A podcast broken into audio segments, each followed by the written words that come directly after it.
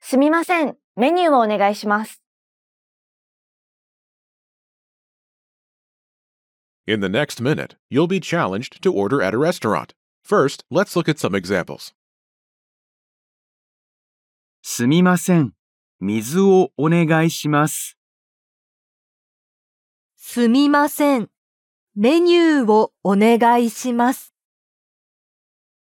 すみません。これをお願いします。Let's practice. レストランにいます。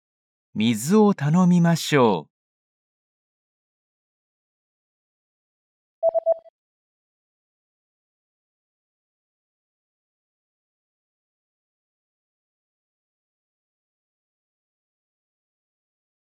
はい、かしこまりました。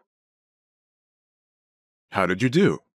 You can consider this practice exercise successful if you were able to answer in the given time, completed a pattern with an item, and used the sentence pattern featured in this example. すみません。